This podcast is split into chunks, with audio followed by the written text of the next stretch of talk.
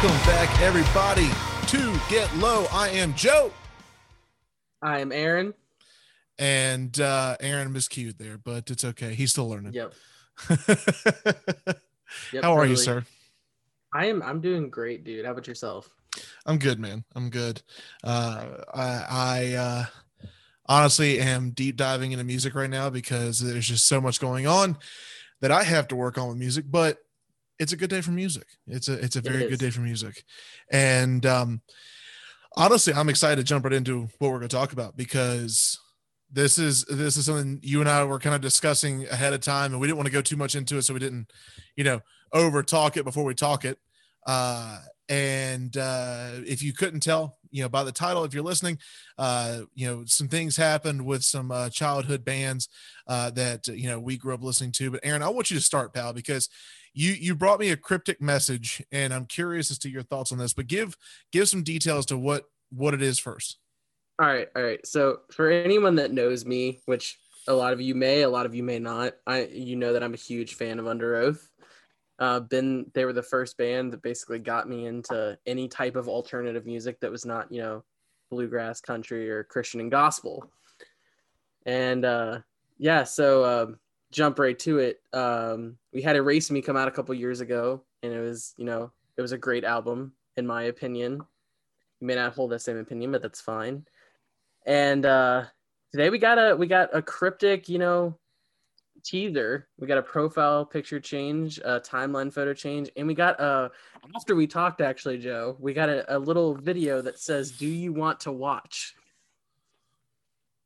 Which I thought was kind of funny. Do you want to watch? Sound a little dirty, but I don't think that's how it was intended to sound, and I'm excited for whatever's coming with them. I mean, you could really take that in any direction if you think about it. Any, yeah. Like that's so. That can get real filthy real fast. Hey man, and maybe that's what they wanted. Maybe they sat down and were like, let's make them think about it a little bit. Well, I'm curious though about the direction. Like, so I mean, this could very well be a single teaser. This could be an album teaser, but so their last album that dropped, I mean, them doing that really came out of nowhere. Like it did. I'm curious as to the direction they're going to go. Cause so for those of you who may not have ever listened to Underoath, and Aaron can certainly clarify this a lot more, cause he's definitely more the Underoath side than I am. But as far as their last album goes, I would go as far as saying it did not sound anything like their old stuff. And that seems to be the majority opinion there. But like, I will argue that there are a few moments on an album that bring you back to, 2006, when Define the Great Line was the biggest thing on the rock/Christian music market. And, there's definitely a few hints in there that bring you back there, but for the majority, it's a completely different sound. It was a rebranding. It was dropping the whole Christian band thing. Like they didn't just take a step forward. They took a step left, right, and then forward. Like, so that would keep them on the same path. You got it. If you think about it, left and then right and then forward, they're still on the same path. Yep. Didn't think that one through. Look, all I'm saying is they're the same group of people. They just took a different path to get there. Instead of straight, they went left then right. Yeah, whatever Joe said. So one thing I will say, and we preached this a lot in the last episode. If you're a listener from our previous episodes, when Get Low was first a thing, you'll know that I am very open-minded when it comes to music. I'm a longtime musician, and I am very much the kind of person that I don't like feeling trapped inside of a box. I like being experimental. Now, granted, if you are, in Underoath's case, when they were coming up in the Christian metal, Christian alternative scene, you're not necessarily in a box, but you do need to stay within the confines while still experimenting. Like you need to make sure your sound sounds like you. You can't especially when you're coming up. Correct. You can't have 5, 10, 15 different songs that all sound completely different, or maybe one or two of them sound the same and the rest sound different, whatever it may be. Like, it's difficult for bands to do that because it doesn't, like, yes, you can, it's kind of pandering to all audiences, which in a way is good, but at the same time, it's, there's no continuity to it. You know, like there's no real context of song to song because it won't flow track to track. But you know, still, even still, like staying within the confines of that box and experimenting a little bit is good. They completely changed their box. Like if you listen to their old stuff and then listen to Erase Me, it's very much so. Let me say this. When I believe it was Rapture and On My Teeth, was it? Those are the two leading singles to the album. So those are the two singles that came out. And when those came out, everyone was kind of like, what? Well, hold back up a second. So On My Teeth was actually released first, right? Correct. And On My Teeth was one of those moments that I was talking about where they had a little bit of the original Underoath flair to them. And it was heavy. You know, the only difference I would say is they, you know, Underoath was never the type of band to have like a chorus. And they went kind of verse to verse, and they just had random things thrown into their songs, and that's just how they did things. Yeah. The only thing on My Teeth that kind of took people by surprise was, I would argue, them dropping the F-bomb was a bigger factor than them changing their sound on that single. Absolutely. The world turned upside down when they did that. But yeah, and then when Rapture came out, they moved on from the F-bomb, and they were now focused on the lack of screaming, more Spencer singing, less Aaron, all that. So yeah, I get what you're saying. I genuinely feel like, but that's the thing is, if you listen to the whole album, it still doesn't sound like them. Like, I agree, they never really gravitated towards having a chorus in their songs, but it was also a lot of melodic chaos. Like, their music was very much so melodic chaos growing up. And that's what really, that was their niche, like their niche market. That was their niche was, you know, melodic chaos. And it worked so very well for them that when they put this out, when they put Erase Me out in 2019, it almost seemed like they were, 2018, sorry. It was 2018. I was thinking about that for a second. I was like, wait, was it really only 2 years ago? Yeah. So when they put it out in 2018, it was almost as if they were trying to like pander to the market, pander to the audience, because it went from the sound that they had to, granted, it's a new revitalized sound. And in some ways I kind of like it. In some ways I don't. It's not everybody's flavor, but in a majority of the ways of their music, it sounded like they went from being them to pandering to the audience a bit more, of, you know, people who would listen to like Sirius XM's Octane channel, you know, the pop rock, if you will, your Pop Evils, and I'm gonna stretch on this one because I know some people might get mad at me for this, the Five Finger Death Punches, if you will. Oh my, no. Look, now, all right, hang on, and I'm going to clarify real quick. I want to clarify. I'm in no way saying that they sound like Five Finger Death Punch. I'm saying that they went down the same path as Five Finger Death Punch. As in, if you listen to Five Finger Death Punch's first album, The Way of the Fist, I believe it was, that was a phenomenal album. It was metal. It was heavy. It was rocking. It was just in your face. The very next album, still really good. Couple elements of pop. And then after that, it's been radio rock, like constant radio rock. And I feel like when Underoath released Erase Me, they went radio rock, and they navigated away.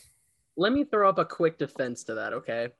So, being the Underoath stan, admittedly that I am, I also have followed both Aaron and Spencer's side projects throughout the years, and Aaron, you know, I don't know if you remember, but do you remember Aaron's band, The Almost? Absolutely. Okay, great band, right? I would say that you do you like them? What is your opinion on The Almost, real quick? Oh, dude, I'm gonna really hurt some feelings with this. I think The Almost is better than Underoath. You know what? I'll take it for the sake of my argument. Okay, so the Almost which was Aaron Gillespie's project, was a very, at times, Southern rock, but it was mostly a mainstream rock sounding album with like hints of punk in there. I would fully disagree, but go ahead. Okay. Well, my point is it was more radio friendly than Define the Great Line. Can we agree with that? Oh, absolutely. Absolutely. Right. Without a doubt. One of the reasons Aaron left the band supposedly was because he wanted a different sound. Now we put two and two together. We figure out there was a lot of issues with the band at the time, but yeah, that was what Aaron was saying. And then you got Spencer, who I guess was kind of in the middle of it, but he had a side project once Underoath disbanded in 2015. I'm gonna get crucified for that, but the last album that dropped was an EP called Active Depression. It was 2013. No, that was one of the first two albums they ever wrote. They re-released it on Spotify. They broke up in 2013. I'm sorry, it was 2013. Yeah, I'm using my Spotify anthology knowledge over here to see what dates look like. And the last full albums you have, 2013, they released Active Depression and Cries of the Past. 2011 was Play Your Old Stuff. 2010 was Disambiguation.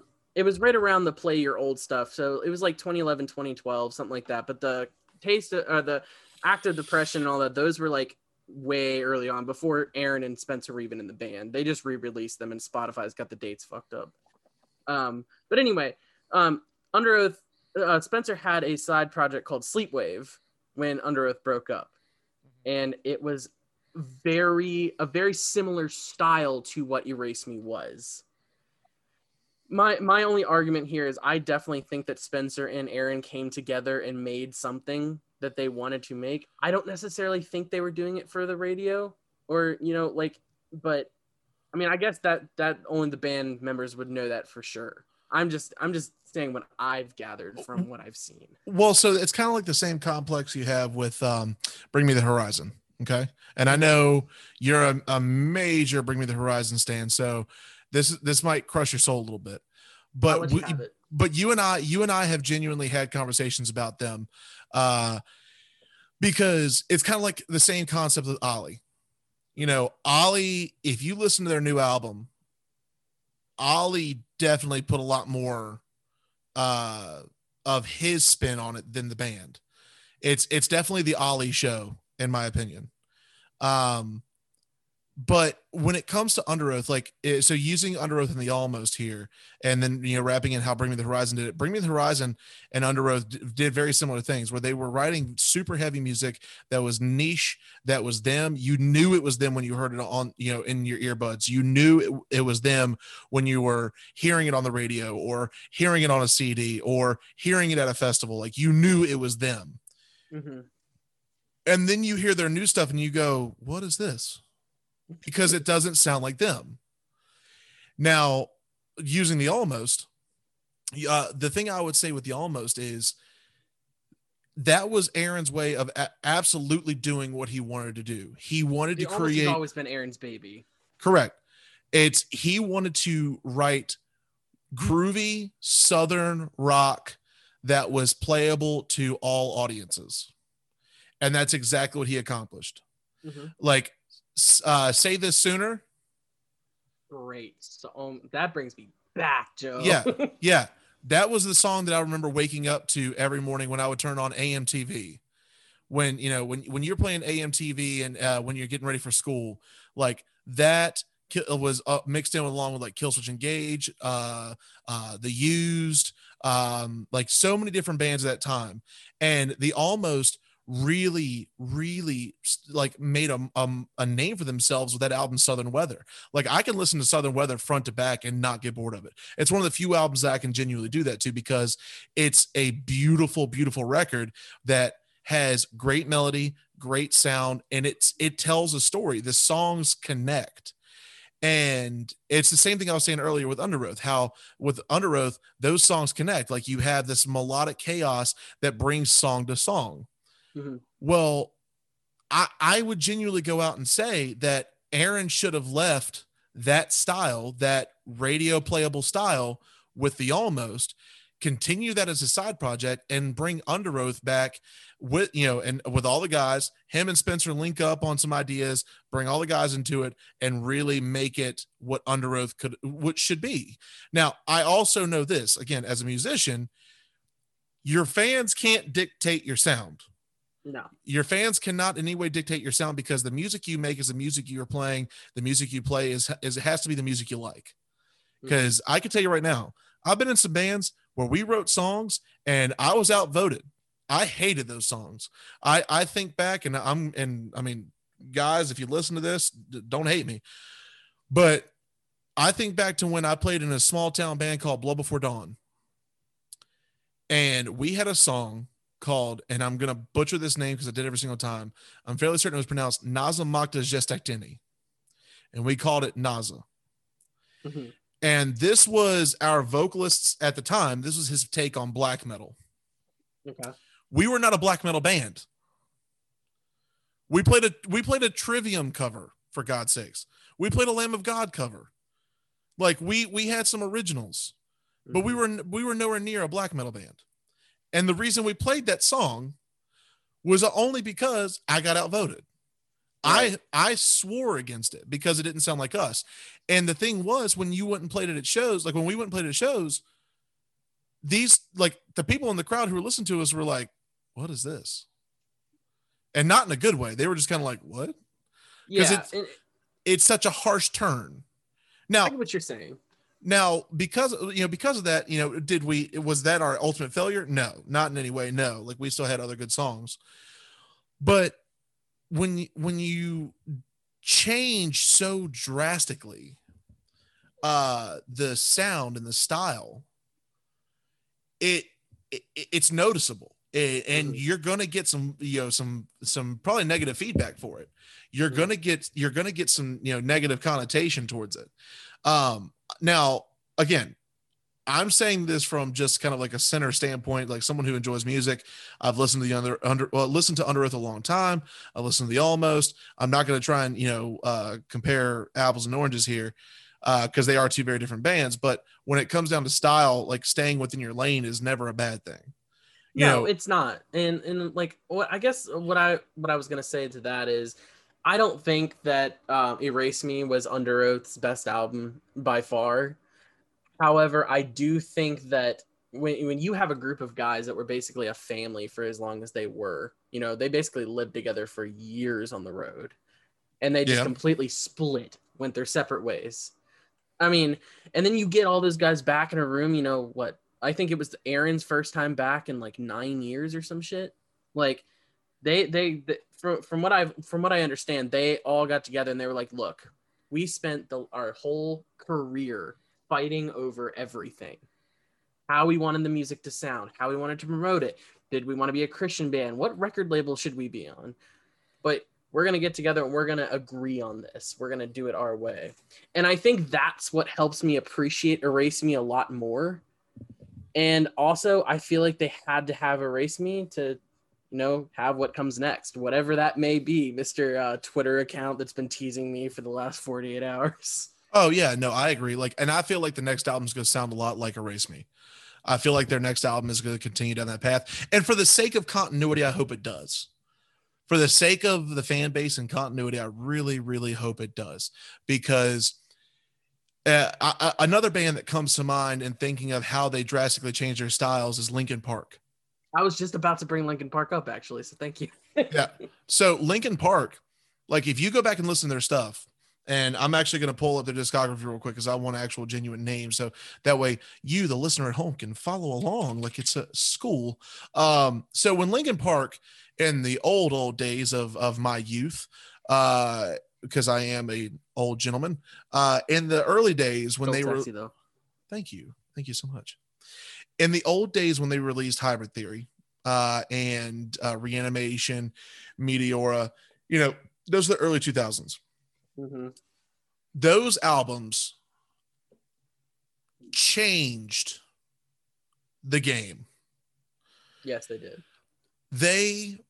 Linkin Park was on the map hardcore because of those albums. And then you listen to, because Meteora came out in 2003. 4 years later, you have Minutes to Midnight. Now, Minutes to Midnight, a lot of people were iffy about it. Why? Mm-hmm. Because Minutes to Midnight kind of started going more radio rock. The song What I've Done was on the movie Transformers. Bleed It Out was a really heavy song, gave some undertones to the old styles. Given Up, another one that, you know, threw it back to the old styles. But Shadow of the Day was a little bit of a shock factor too, I bet, for some fans. Well, yeah, I agree. Shadow of the Day and Leave Out All the Rest were two that I would go as far as saying that really kind of started drifting, but in a good way, because, you know, Chester came out and explained, like, look, these are songs — him and Mike both came out and said, look, these are songs that really resonate with us for multiple reasons. These are things that we want to bring notice to. You know, Shadow of the Day was a deep song, like, especially listening nowadays since Chester's passing. Yeah, so it's, yeah, exactly. Like, if you follow Linkin Park throughout the entirety of their career, and, you know, of course, Chester Bennington passed away just a couple years ago, like, understanding how deep Shadow of the Day is, and that call out, like, literally it's a song of him screaming out saying, help me. Yeah. Like, it's him literally hands held out saying, I need help. And that was huge. Like, that was intense in every way when you look back at it now. And then, so you go on further, you see A Thousand Suns, you see, what else is it? Living Things, you see Recharged, The Hunting Party. All of these albums that came after that were all over the map because it, like, and nothing against them, but they really caught some flack for it. Like, I remember when they released The Hunting Party, they were all like, I mean, they were on a big campaign for that. And they were explaining, like, yeah, The Hunting Party has, you know, we wanted to expand and add some elements of folk. We wanted to add some elements of just, you know, more of a, like a chill vibe sound in some songs. Yeah. Metalcore, but then also chill vibes in some. Like, they were all over the map. And honestly, like, if you watch their career from the beginning, like, where they started with, you know, the red and bleach blonde hair dye and like the trip pants and, you know, the crazy music videos and all this stuff. Like, you get to that stuff and you go, well, where's that? And so, go ahead. So all I'm going to say is, and, like, I know a lot of people may view this as a cop-out argument, and so I'm saying this with that knowledge, but you got to think, how old were, you know, Linkin Park and Underoath when Hybrid Theory and Chasing Safety first came out? Like, we also got to keep that in a factor, because, like, we got to think, how were we when we were, like, teenagers and shit like that? Like, we've changed a lot. So I would expect, if I was in a band and I've been writing music since I was, you know, 13, 14, 15 years old, I expect that sound to change a lot too. Yeah. I mean, but in a way, so I'm trying to think of other bands. Well, actually, one band we're going to talk about here soon in this episode is one that I can use that same concept for, of, you know, having a sound that's still this very similar to their old sound today. But, like, you could look at metalcore bands like, for instance, Killswitch Engage. Some might call them the pioneers of metalcore. Mm-hmm. They still have the exact same driving sound, but they didn't reinvent the wheel. What they did was they just revitalized their sound every single record. Right. You know, it doesn't matter if it was Jesse or Howard on the mic. Like, it didn't matter if their old drummer played or JFO. It doesn't matter if it was Adam, you know, on drums or whoever, like, whether Joel has long hair or Mike D has a giant caveman beard. Like, it didn't matter what their shtick was. The sound, you knew it's Killswitch. Like, the moment you hear their songs, it's Killswitch every time. And that's something that I appreciate with bands. Again, not reinventing the wheel, but revitalizing your sound. Now, again, I appreciate bands like Linkin Park for going out of their element and doing such. But the thing is, like I go back to before, and a lot of musicians might disagree with me on this, but when you go too far out of your box to try and add in all these extra elements, it really does get to a point where your listeners go like, okay, I was kind of hoping for some old sounds here. Like I was kind of hoping for a bit more of the old. You kind of usher in a lot more new, like, you know, give the listener a dose of it. Don't, you know, super soaker their ass as soon as they, you know, with brand new material that's doesn't sound anything like before. Like give them a dose, give them a taste, you know? So like a transition from like Hybrid Theory to Meteora, you would say is a healthy dose of change. Extremely. Because if you go listen, I could get on that. Like if you go, so one thing I love to do is I love to go and listen to albums, and the first song of that album is what really tells me like, okay, what am I in for? If you go listen to Hybrid Theory, you listen to Papercut. Papercut will get you jacked. I mean, absolutely. Then you go listen to Meteora. You listen to Forward and Don't Stay. Doesn't sound much like the old. Sounds enough, but not much. And you've got Somewhere I Belong, Lying From You, Hit the Floor, Easy to Run, Faint. Faint's a great song. You know, Figure 09, Breaking the Habit, From the Inside, Nobody's Listening. And then, of course, you can't forget the hit off of Meteora, Numb. Again, yeah. Another track. Good Lord, if that wasn't my anthem of my teenage years. Like, and honestly, when I ever started listening to heavy music, but you know, you listen to those tracks, and I agree, it's a healthy dose of change. But when you go into the recording studio and go, all right, you know what? We've been playing this kind of music for a long time. Now we're going this route. And I guess also what I'll say is like, last thing I'll say on the Underoath thing, I promise. But like, I think that where Underoath kind of kicked themselves with making Erase Me was Erase Me would have been, I think that they just had the timing wrong with Erase Me. They had hyped this big comeback, like, crazy. Like, you know, it came out of nowhere, but once it came, dude, everyone was like fucking ready. Like, and that, I mean, I was one of those people just because, you know, again, Underoath is a band that shaped a lot of people when they were in their teenage and early 20 years, but then now are like in their like higher 20s, early 30s. So when they came back, they were like, oh man, this is going to bring me back. This is what I need. And then Erase Me came out. Now, if they would have come. Go ahead.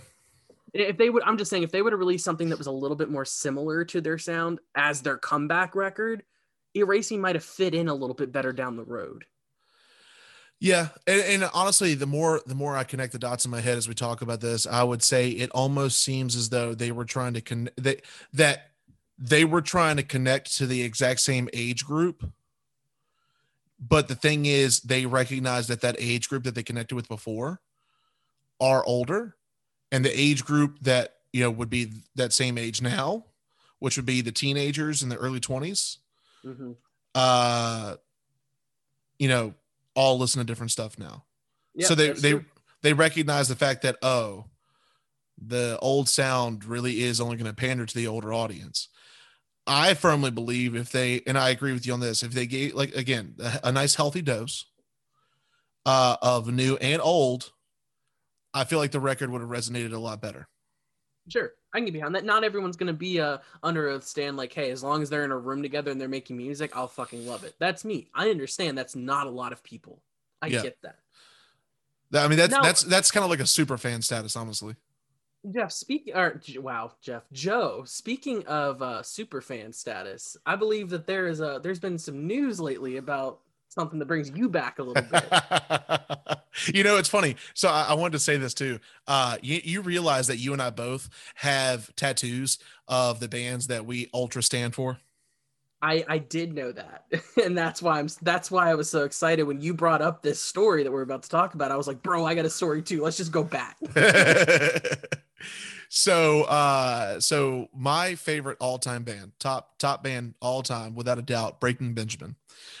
News broke today, the day we're recording this, which is 2 days before we release. So this is January 20th when we're recording this. News broke that Breaking Benjamin's single Blow Me Away, which came out in 2004, just went platinum, which is enormous. Now I want to give a rundown real quick of all their platinum releases. We Are Not Alone album, single plat. Phobia album, single plat. So Cold single, single plat. Breathe single, single plat. Dear Agony album, single plat. I Will Not Bow single, double plat. The Diary of Jane single, triple plat. And then Blow Me Away is single plat. Now, a couple reasons why that song is huge for me. Number one, of course, is Breaking Benjamin. Mm-hmm. You know, that's I'm ultra stan. I don't care what anybody says. You hate them, love them, I don't care. They're my favorite band of all time. I have Ben Burnley. I have his signature tattooed on my skin right above the tattoo that I got of their logo. And that's a fun little story. I might get to that here in a little bit. But the fact that Blow Me Away. So I'll say this. The fact that it just went platinum blows my mind. But the fact that it went platinum, fantastic. Because they absolutely deserve it. Now, you brought up a funny fact earlier today when we were talking about this. And for those of you who may not know Breaking Benjamin's history, that's also the same song that broke them up.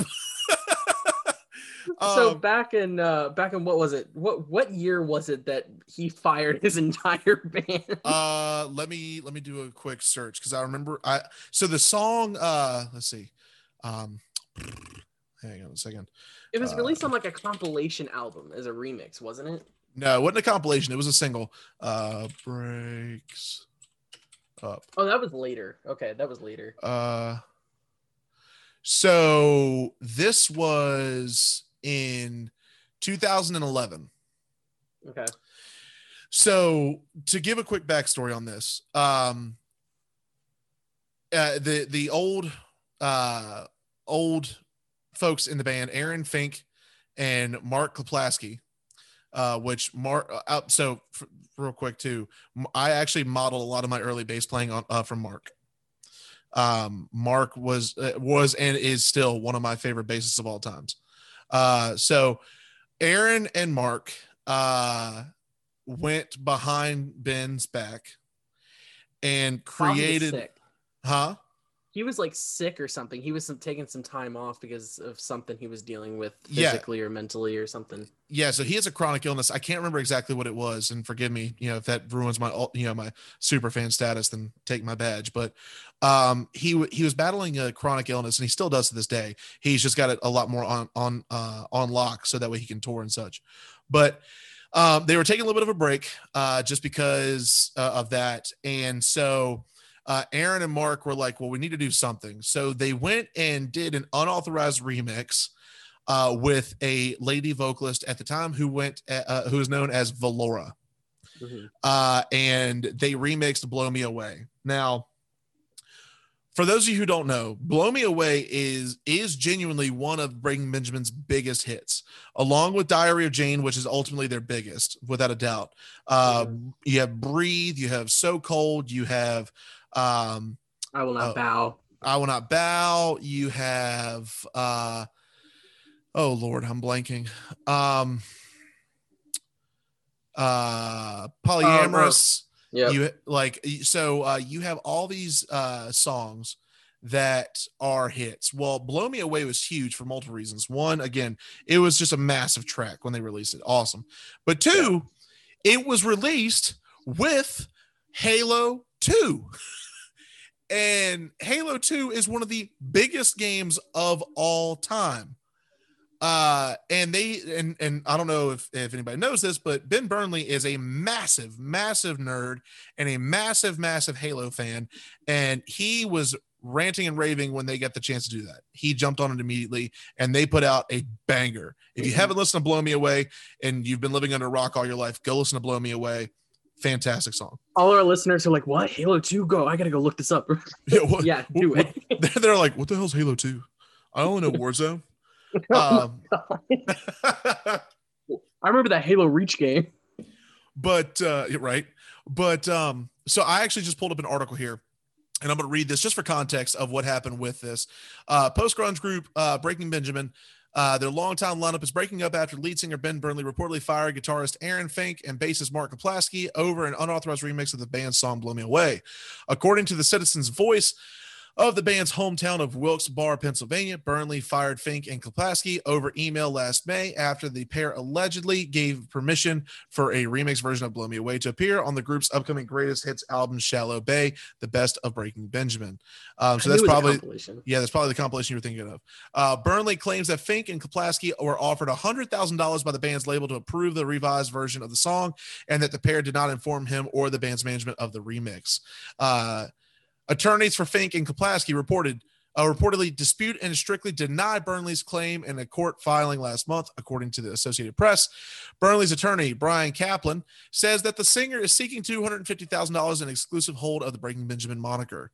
The relationship between Mr. Burnley and the two other members of the band has ended, Kaplan says. Mr. Burnley intends on moving forward using the name Breaking Benjamin, and the band will continue. It just won't continue in its prior configuration. He's not retiring.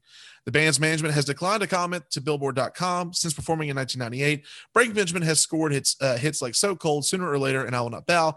For their fourth album, Dear Agony, peaked at number 4 on the Billboard 200 in 2009. Shallow Bay, the best of Breaking Benjamin, is currently slated for an August 16th release on Hollywood Records. And of course, again, this was done in August 2nd of 2011. So 9, almost 10 years ago. So Jeff, let me ask you something. Do you remember that remix being dropped of one of your favorite songs? And how did you feel about it? So it was not my favorite. I actually despised it. I'm talking about the original. Oh, I loved the original. That's what I'm saying. A remix of one of your favorites. Clarify the question. So do you remember like when that single dropped? Because you were obviously a fan of Blow Me Away, the original version. And then all of a sudden there was a remix version with this lady singer who, by the way, did a fine job. I don't think any of us are harping on her. I'm sure she had nothing to do with it. Well, man, you're in for a treat, because I'm going to start a discussion about that. Okay. I did not think she sounded good. Okay. I'm not saying she's a bad vocalist. I just don't think her voice fit the song. No, I agree with you 100%.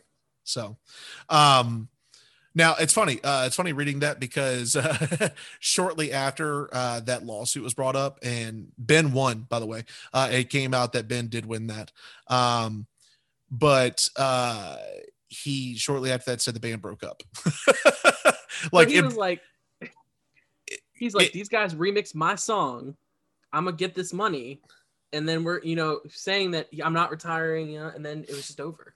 Well, no. So it wasn't that, like, all the songs from the early stuff they wrote as a band. Like, granted, his name is in the title of the band, but everything that they wrote was the band's music. It's when they decided, and like it says here, he claims that Fink and Kaplaski were offered $100,000 by the band's label to approve the revised version. They took the money.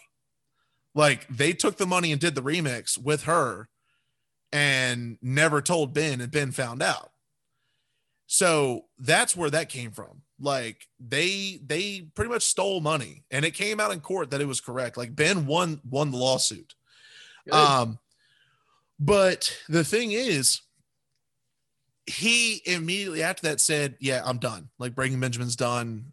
And that was it. And then a few years later, of course, that's when all of a sudden the Breaking Benjamin logo pops up out of nowhere on social media, and everyone's kind of like what you're going through right now with Underoath. Everyone starts going, wait, what is this? And then everyone started thinking, when they released that logo, they were like, oh, this is probably just another greatest hits album. Awesome. Yeah. Yay. Okay. Or, oh, this is just unreleased material. Yay. Okay. But the fans' failure to recognize that we might get more. well, so funny. Shortly after that, then on their social media and their website, the 5 current members of the band, their names popped up, and everyone went, "What is this?" And so I actually did some deep diving at the time, and I went and looked at all the social media that was active for those members of the band. And all of them started to say they were such and such instrument for Breaking Benjamin. And I went, huh. And then they were like, then they posted, I think, a teaser of them in the studio. And I went, huh. And it just, it grew from there. And then of course that's who you have today. But the fact that, they went through all that, it sucks. Like, do I wish that, of course, Aaron and Mark could still be in the band? Yes, because I mean, the music that I grew up listening to with Breaking Benjamin, it has their sound to it. Like, mm-hmm. I've seen Breaking Benjamin live multiple times with the new lineup, and you listen to those songs and it's Breaking Benjamin. It's definitely Breaking Benjamin. They're there, they're live, they're in front of me. I'm hearing the songs, but it doesn't sound like Mark and Aaron, if that makes sense. I think you being a musician, I feel like you have the ability to recognize that a lot more than, your casual Breaking Benjamin fan, which I would say I am. Because I would say that Breaking Benjamin is one of those bands that has maintained, I wouldn't say the exact same sound, but a very close to it their whole career. So the fact that you noticed those things, that's awesome, because I don't think I could. Well, and honestly, it's a blessing and a curse, really, that I could do that. But at the same time, I think it's just because I've listened to their music so much and paid attention to their sound so much that that's where it comes from. That it's not just the typical those members aren't there anymore, so you're not going to hear it anymore. No, it genuinely doesn't sound like them. Now the music that they're putting out today does still sound like Breaking Benjamin. They didn't reinvent the wheel. They didn't, they're not pandering to an audience that they felt like they should pander to. They're still Breaking Benjamin. They're playing music that they know that their fans love and that other people might enjoy as well. And I love it. Every single album they put out, even Aurora, their acoustic album, I enjoy it.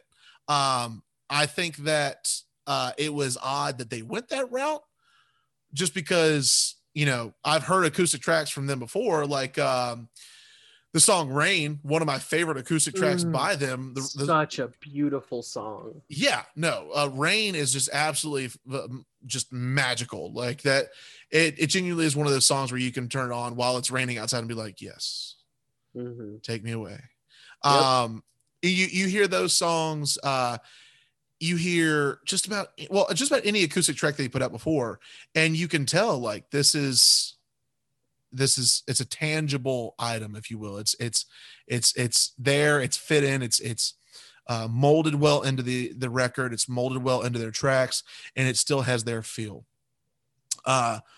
But it just seemed odd that they went that route for that. But also at the same time, I get it, because if I'm not mistaken, Aurora came out last year during it came out in 2020 during the pandemic.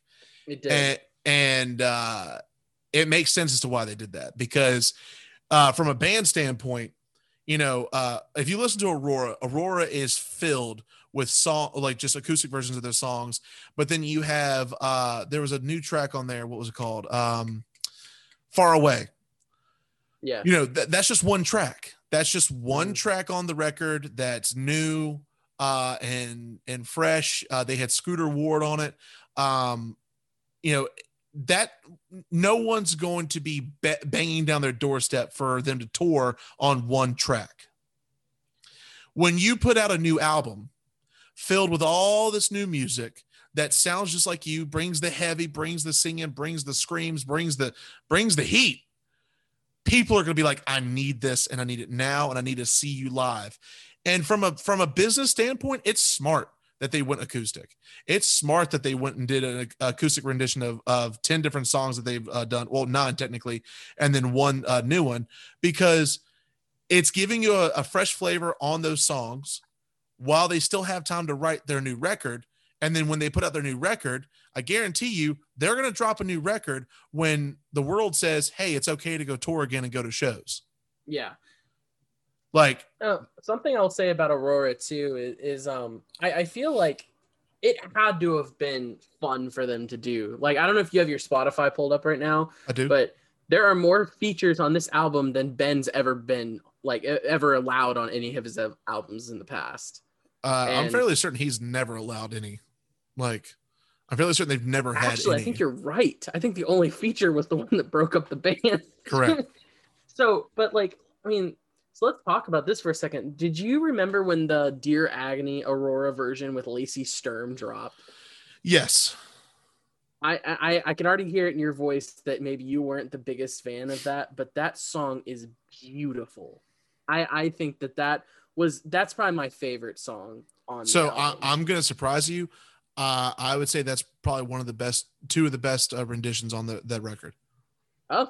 So I grew up listening to Flyleaf, and I grew up listening to like Lacey Sturm and her solo stuff, and same. I've actually met her before.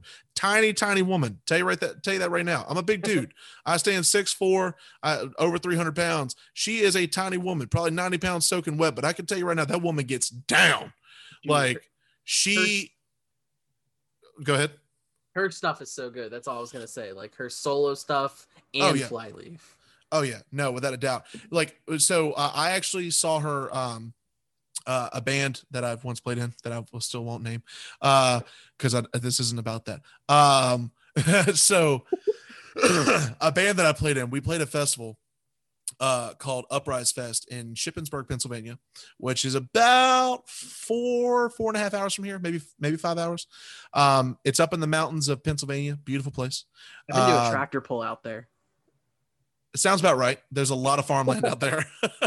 Yeah, drop that real quick. So we went out there and played, and the day we played, they had Lacey played. She had her solo stuff, but she also played a lot of Flyleaf stuff with her solo act, which was cool. They had Family Force 5. They had Disciple. If you couldn't tell, this was a Christian like rock and metal festival. They had, and then the headliner on side stage that night was, oh good lord, what's the name of the band?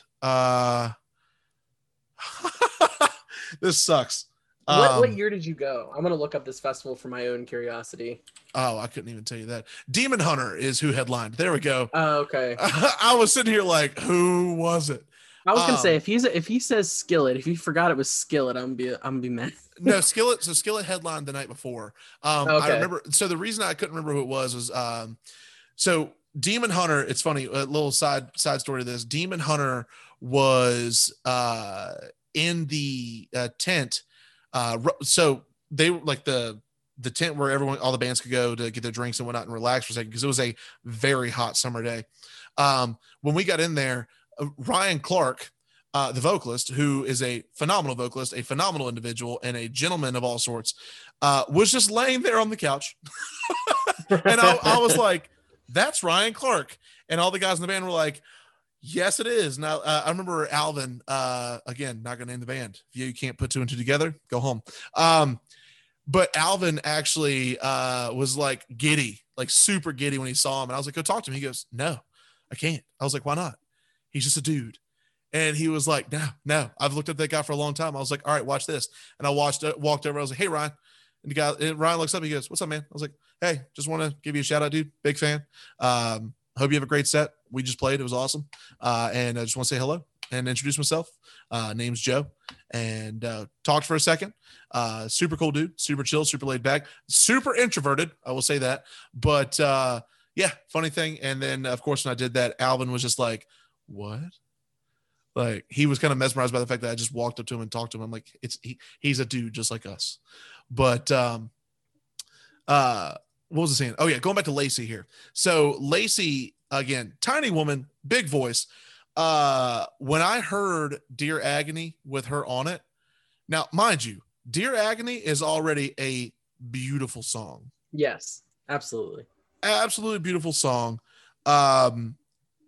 When I heard it with her on it, it blew it, not for pun's sake. It blew me away. It was just in every way phenomenal. Her voice and I believe Ben's that's voice, the only song they dropped a music video for too, right? Or did they have a music video for Far Away? Yeah, they had one for Far Away. Yeah. Okay. They had one for both of those. I don't think they did any other ones because Red Cold River was an one that they had on Ember. Failure, I think they did one way back. Of course, Dance with the Devil had one too, I'm pretty sure. Fairly certain. Also, Adam Gantier on that, fantastic. That was a fan service move, 100%.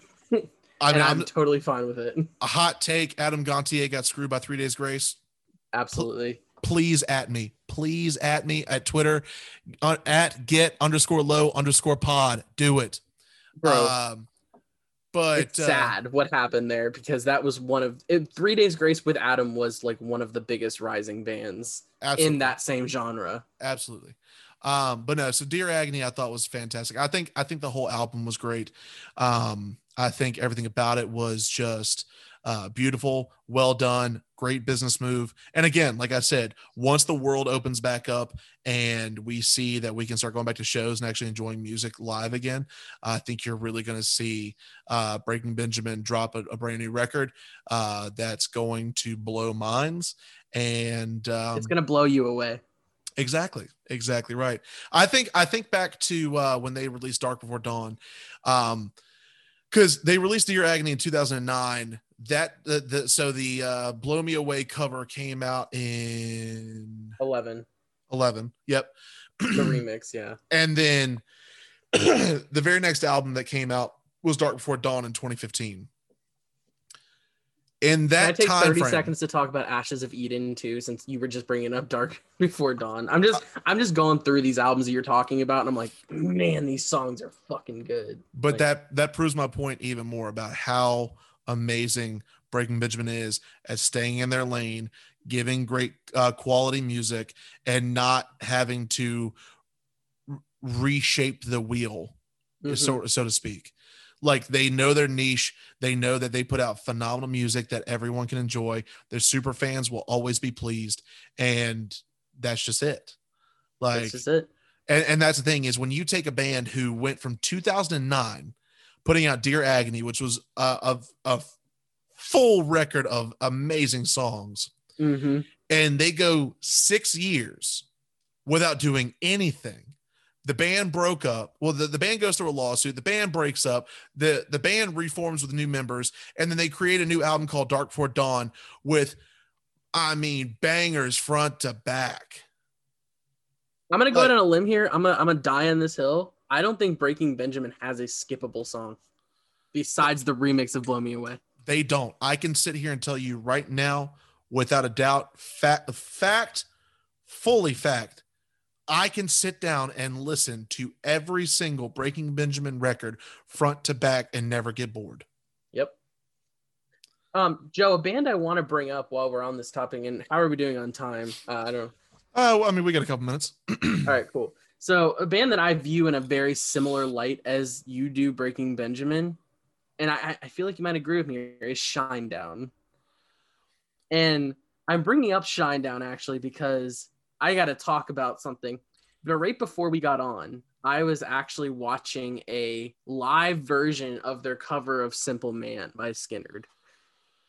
Okay. And I want to say that, put it on the record, that is one of my favorite covers of all time. I am a fan of the original, but I'm a bigger fan of Brent Smith's voice over that track. Now, I think a lot of people would agree with you.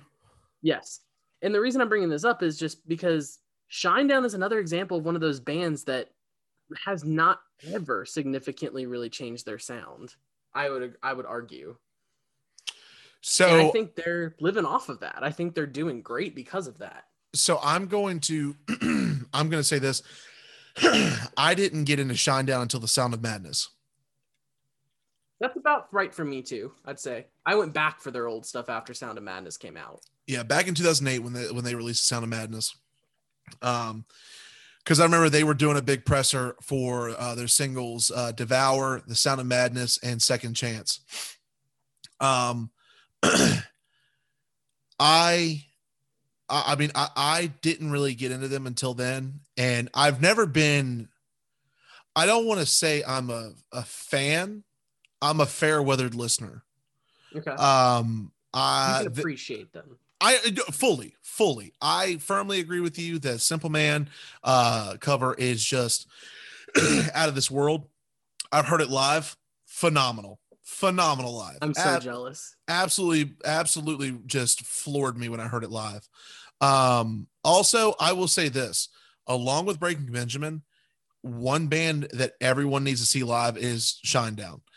When I saw them live, it was in Salem, Virginia, inside the Civic Center where the where basketball teams go and play. So it's a big gymnasium.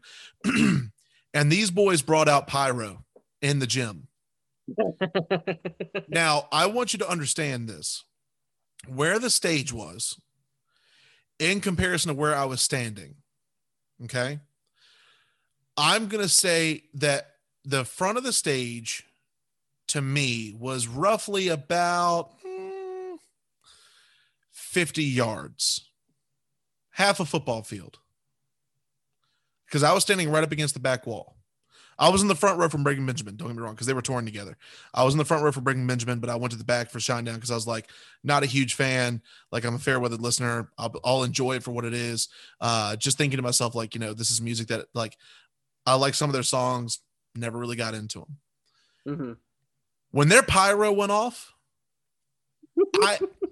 it felt like it felt like I had my face next to a campfire, and I was 50 yards away. Like, you want to talk about some boys who put on a show? I would guarantee to say that they are probably in the top five of any artist I've ever seen live of all the festivals and shows I've attended. Top five for performance. Bro, my comeback show after Corona, I want to see Shinedown with their pyro in the Canal Club on the top floor. No, because they will set fire to that building. Like, I'm saying that, so behind the drummer, on the backside, and just visualize this for a moment, they had a 3-pronged pyro system set up on the left side of the stage, on the right side of the stage, and on the middle of the stage. Okay? Okay. Behind the drummer, middle of the stage. When that pyro went off, the 3-prong system shot the flames easily 50 to 60 feet in the air. I mean, like, it was blinding light of fire when they went off. If they did that in the Canal Club, that place isn't standing after that. We're all getting out very quickly. And I mean, probably stampede. Someone's going to die. That's how intense their pyro was. When the very last song, of course, you know how bands, like the very last song, they'll ring out the note and like, thank you so much, we appreciate you, good night. And then you'll hear that last downstroke beat. When they did that, they had a firework go off, and I swear to you, it felt like a slug to my chest. Dude, that I hope you know I've seen a lot of bands. Shinedown is one of the bands I have not seen, and I will see before I die. You heard it here. I mean, hey, you know what? I'll go with you. I will go with you just for the sake of the show, because they put on one heck of a show. I don't have to be a super fan to see that. They just put on one heck of a show. But yeah, I will tell you now, man. And I know we said in the last episode, but I'm ready for shows to come back, because I would love to see Breaking Benjamin. I still want to say on record, I believe that one of the bands that was going to pop up as a headliner on last year's Blue Ridge Rock Fest was Breaking Benjamin, but I cannot confirm or deny that allegation. Joe, if there's ever a tour with Breaking Benjamin and Shinedown on it, I don't care what we have going on, we're going. Just imagine if we could do an episode like there or with them. That's peak. That's like Luke Bryan coming on our show, man. It's like the top of the tier. One day. Joe, I know we're coming to an end here shortly, but I believe we have a song from each of us that we want to recommend to our listeners, that we have heard this week that we want other people to hear as well. I mean, so the idea was to talk about underground for that. I don't have any underground music, but I'm just going to recommend for anybody who has never heard it, go listen to Blow Me Away. Perfect. Because I it's an old enough song where a lot of our listeners probably haven't heard it before. And there's probably a lot of people out there who may not have heard it in general. Go listen to Blow Me Away by Breaking Benjamin and get blown away. All right, my song of the week, Simple Man cover by Shinedown. It'll change your life. Go listen to it. It will. It will. Well, on that note, we are going to jet out of here. If you like this, share it for a friend, get in on all the fun music stuff. If you want to send us some topics or some things, even your thoughts on what we discussed, by all means, hit the link in our Anchor channel, and leave us a voice message or a text message on there. And we'll definitely bring it up. Of course you can also, tweet at us, where Aaron, our Twitter is at get_low_pod. There you go. Shoot us a tweet on there.